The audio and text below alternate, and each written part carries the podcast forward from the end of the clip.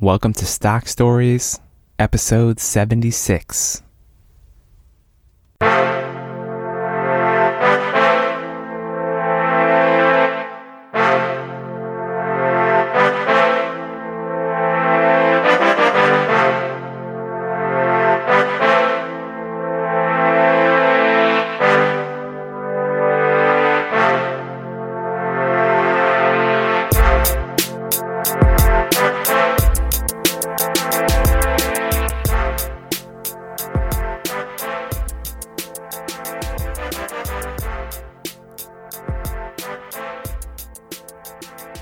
All right, all right, all right.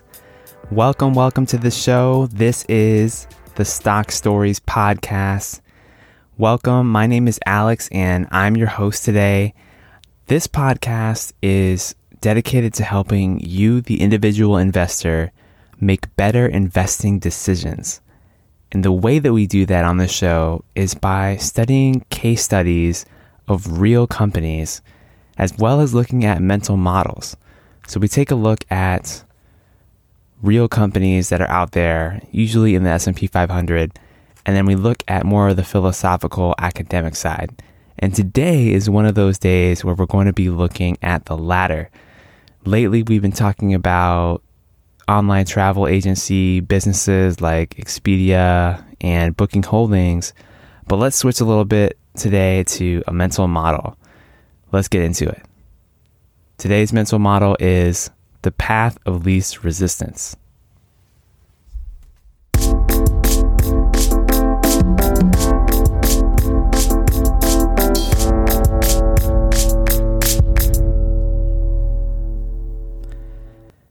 The mental model of the path of least resistance simply states that we walk the paths which require the least effort. So, as we go about our lives, when we make decisions, we often simply just choose the easiest path. And this is really important to understand because we are incentivized by the least amount of energy, the least amount of effort in so many different situations. I mean, I can even point to a few minutes ago getting out of bed early in the morning. It's hard to do that when you're really comfortable, right? I could have just stayed in bed and not recorded this episode, but here we are. But that takes a different mindset. It takes discipline. It takes habit. It takes creating an environment where it's easier for you to do something that you might not normally do. But this is a mental model that's present all throughout nature, all throughout people's lives, and it's ever present. This is also a mental model that is known by a different name too, known as the drunkard's search. And in this metaphor, imagine that there's a drunk person that stumbles outside of a bar at night and they lose their keys and they're looking for their keys. Well, where are they likely to look for their keys? Say there's a, a street light shining light on the sidewalk while the rest of the area on the sidewalk is dark. Well, they're likely to first look for their keys in the area under the light of the streetlight instead of in the darkness. This is this is the case even though both the dark and illuminated areas of the sidewalk are equal candidates for where the keys are. right? So this person is going to look for something where it's most easiest to search, not necessarily where it's they're most likely to find what they're seeking. And this is a metaphor for, I think, many things in life. We're often looking for things in the easiest of places, not necessarily where we're most likely to find them. And I can give different examples of this. For example, take our careers. We might choose a career path because it seems safe, our friends are doing it, or maybe our parents approve of the career decision that we're making. We might choose a spouse because of societal pressure to marry at a certain age or in a certain social class. Or maybe it's a situation where culturally we're expected to marry not just a certain type of person, but a specific person in particular. And we are meant to live up to that cultural expectation regardless of how we feel about it. And in many cases, this is the path of least resistance too, because we're we're going with the flow, right? We're coming of age and we're making a decision based on the fact that other people have made decisions before us that are similar to the one we're about to make, and so we want to go with the flow. It's evident in so many areas of life, and it's so important to think about this kind of thing because it matters the decisions that we make. And it's not just within investing, but within every aspect of our lives. Another example I want to talk about is pressing snooze on our alarm because it's easy to stay in the warm bed just a little bit longer. As I mentioned, this is a battle I had to face not very long ago, but this is something that many of us face every single day. When we wake up in the morning, we need to get up and we need to pursue our work, whatever that work is, whatever that calling is, we need to get up and go after it. But the path of least resistance is always to stay resting, always to stay uh, stay quietly in our bed and to let the world continue as we stay under the covers. But this is our work to recognize that the path that is of least resistance isn't necessarily the best path for us. It's not always the right decision we need to make in the process of decision making, we have to think about the consequences of our actions and our inactions. And in the case of walking down the path of least resistance, it's often the inactions, the things that we don't do, that end up leading us astray or down a suboptimal path. So let's apply this now to investing. What are some ways we can apply this mental model? Well, one example is that we might choose stocks for our portfolio that we think will give us an easy alibi if the thesis does not work out. So I think about the the saying within the mutual fund industry that you can't get fired for buying IBM, so to speak. so imagine that you run a mutual fund or you're a private wealth manager and you're managing people's money and you want to keep your job because you like your job, you like getting paid, and you like serving people.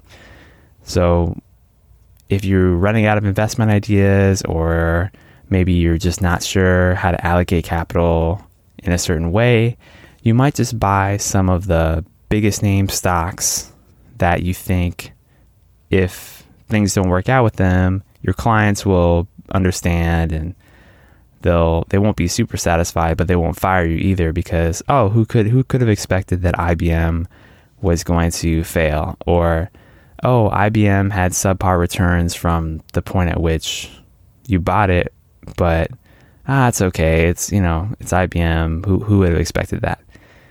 So when we purchase stocks, we have to be mindset of this for our portfolio. Are we buying it just because we're afraid, so afraid of being wrong that we want it to look like we took the quote unquote safe option. This is something that we need to be careful of.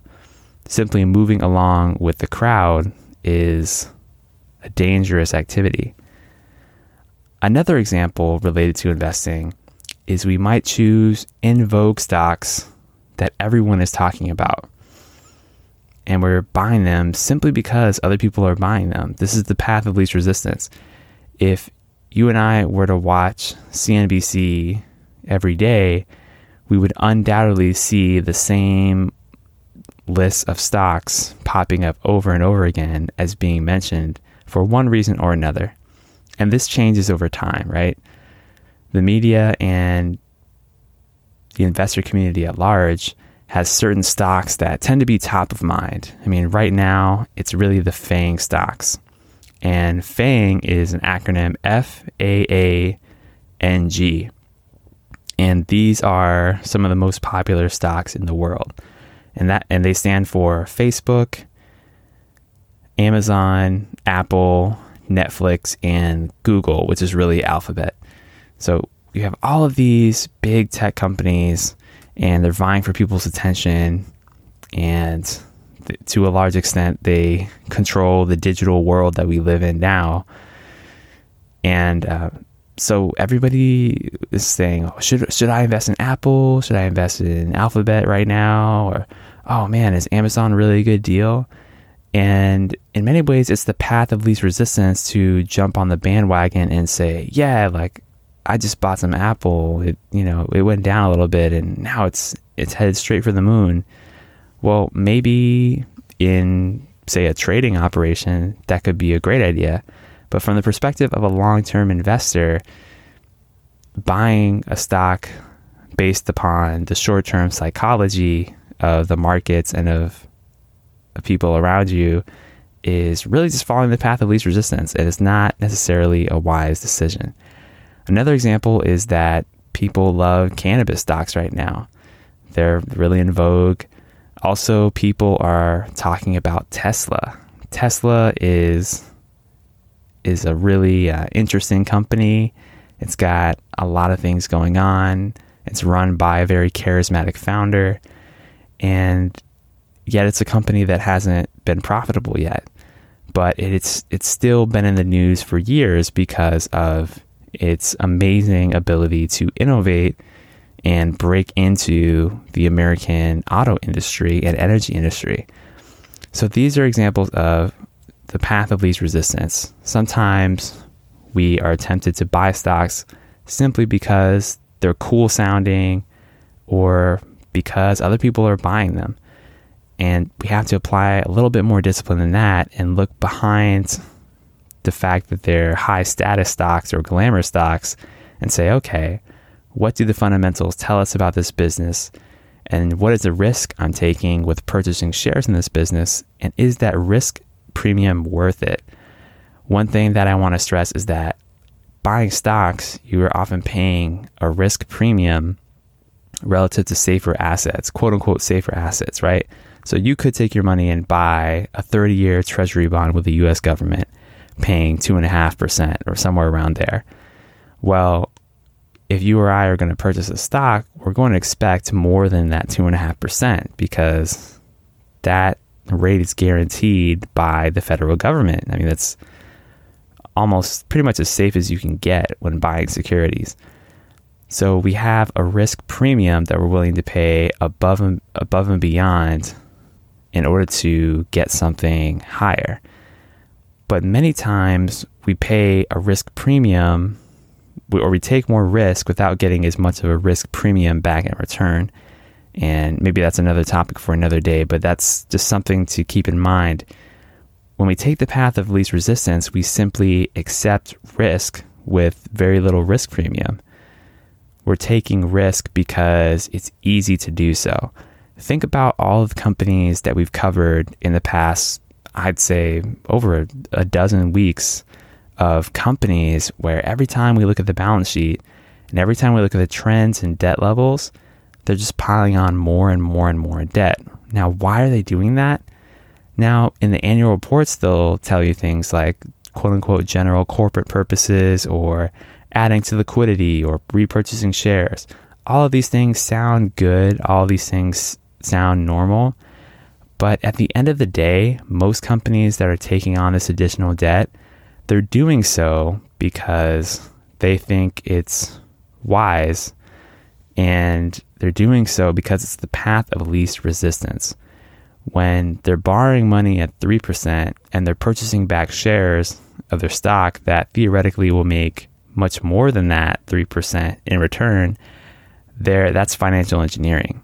That's trying to arbitrage the interest rate difference between the costs of the capital they're borrowing and the expected return of the capital that they're purchasing. So in in one way it makes sense, but on the other hand, that's the path of least resistance with that capital. What is the highest and best use of that capital? Yeah, I don't know. Maybe it's purchasing back shares, but maybe it's reinvesting in the business for growth at a high rate of return.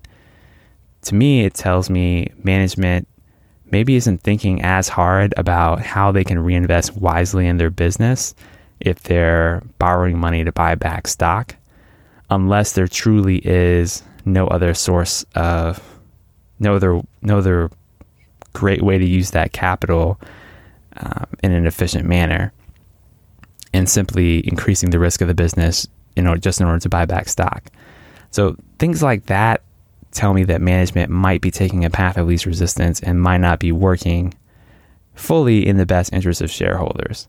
I think that a wise management team is always looking for the best use of capital at any given point in time. And uh, so that's another example, I think, of how this mental model could apply to how we construct our portfolio and how we identify risks. So as you go throughout life, remember, not just in investing, but in choosing your career and choosing your spouse and making these big decisions, don't always choose the path of least resistance. Fully analyze the options available to you and make a decision based upon what truly matters to you and based upon sound principles. There's always going to be an easy option. And maybe there maybe the easy option is the right option. Think about the mental model of Occam's razor that we talked about. Sometimes the simplest option is the right answer. But sometimes it's not. And we have to have the wisdom and discernment to know the difference as investors. Sometimes Occam's razor will apply, sometimes the path of least resistance will apply. But sometimes we need to guard against the path of least resistance and be aware of it fully.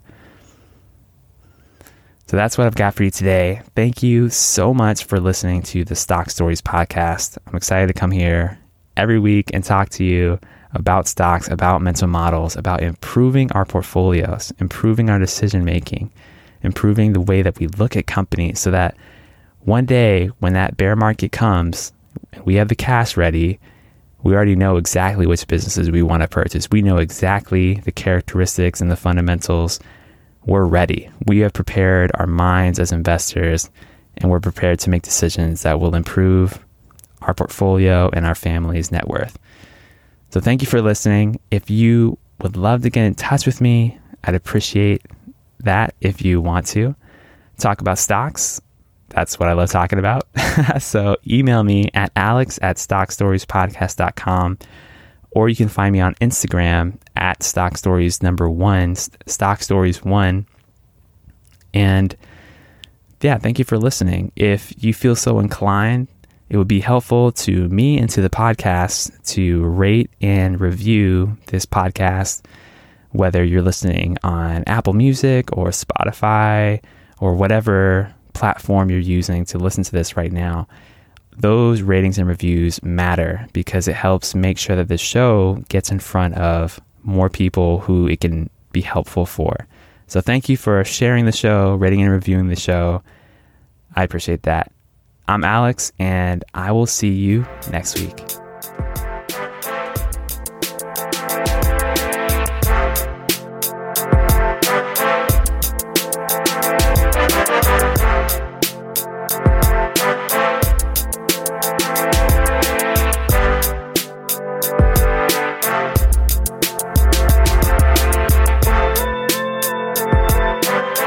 Information presented here on Stock Stories is for informational, educational, and entertainment purposes only.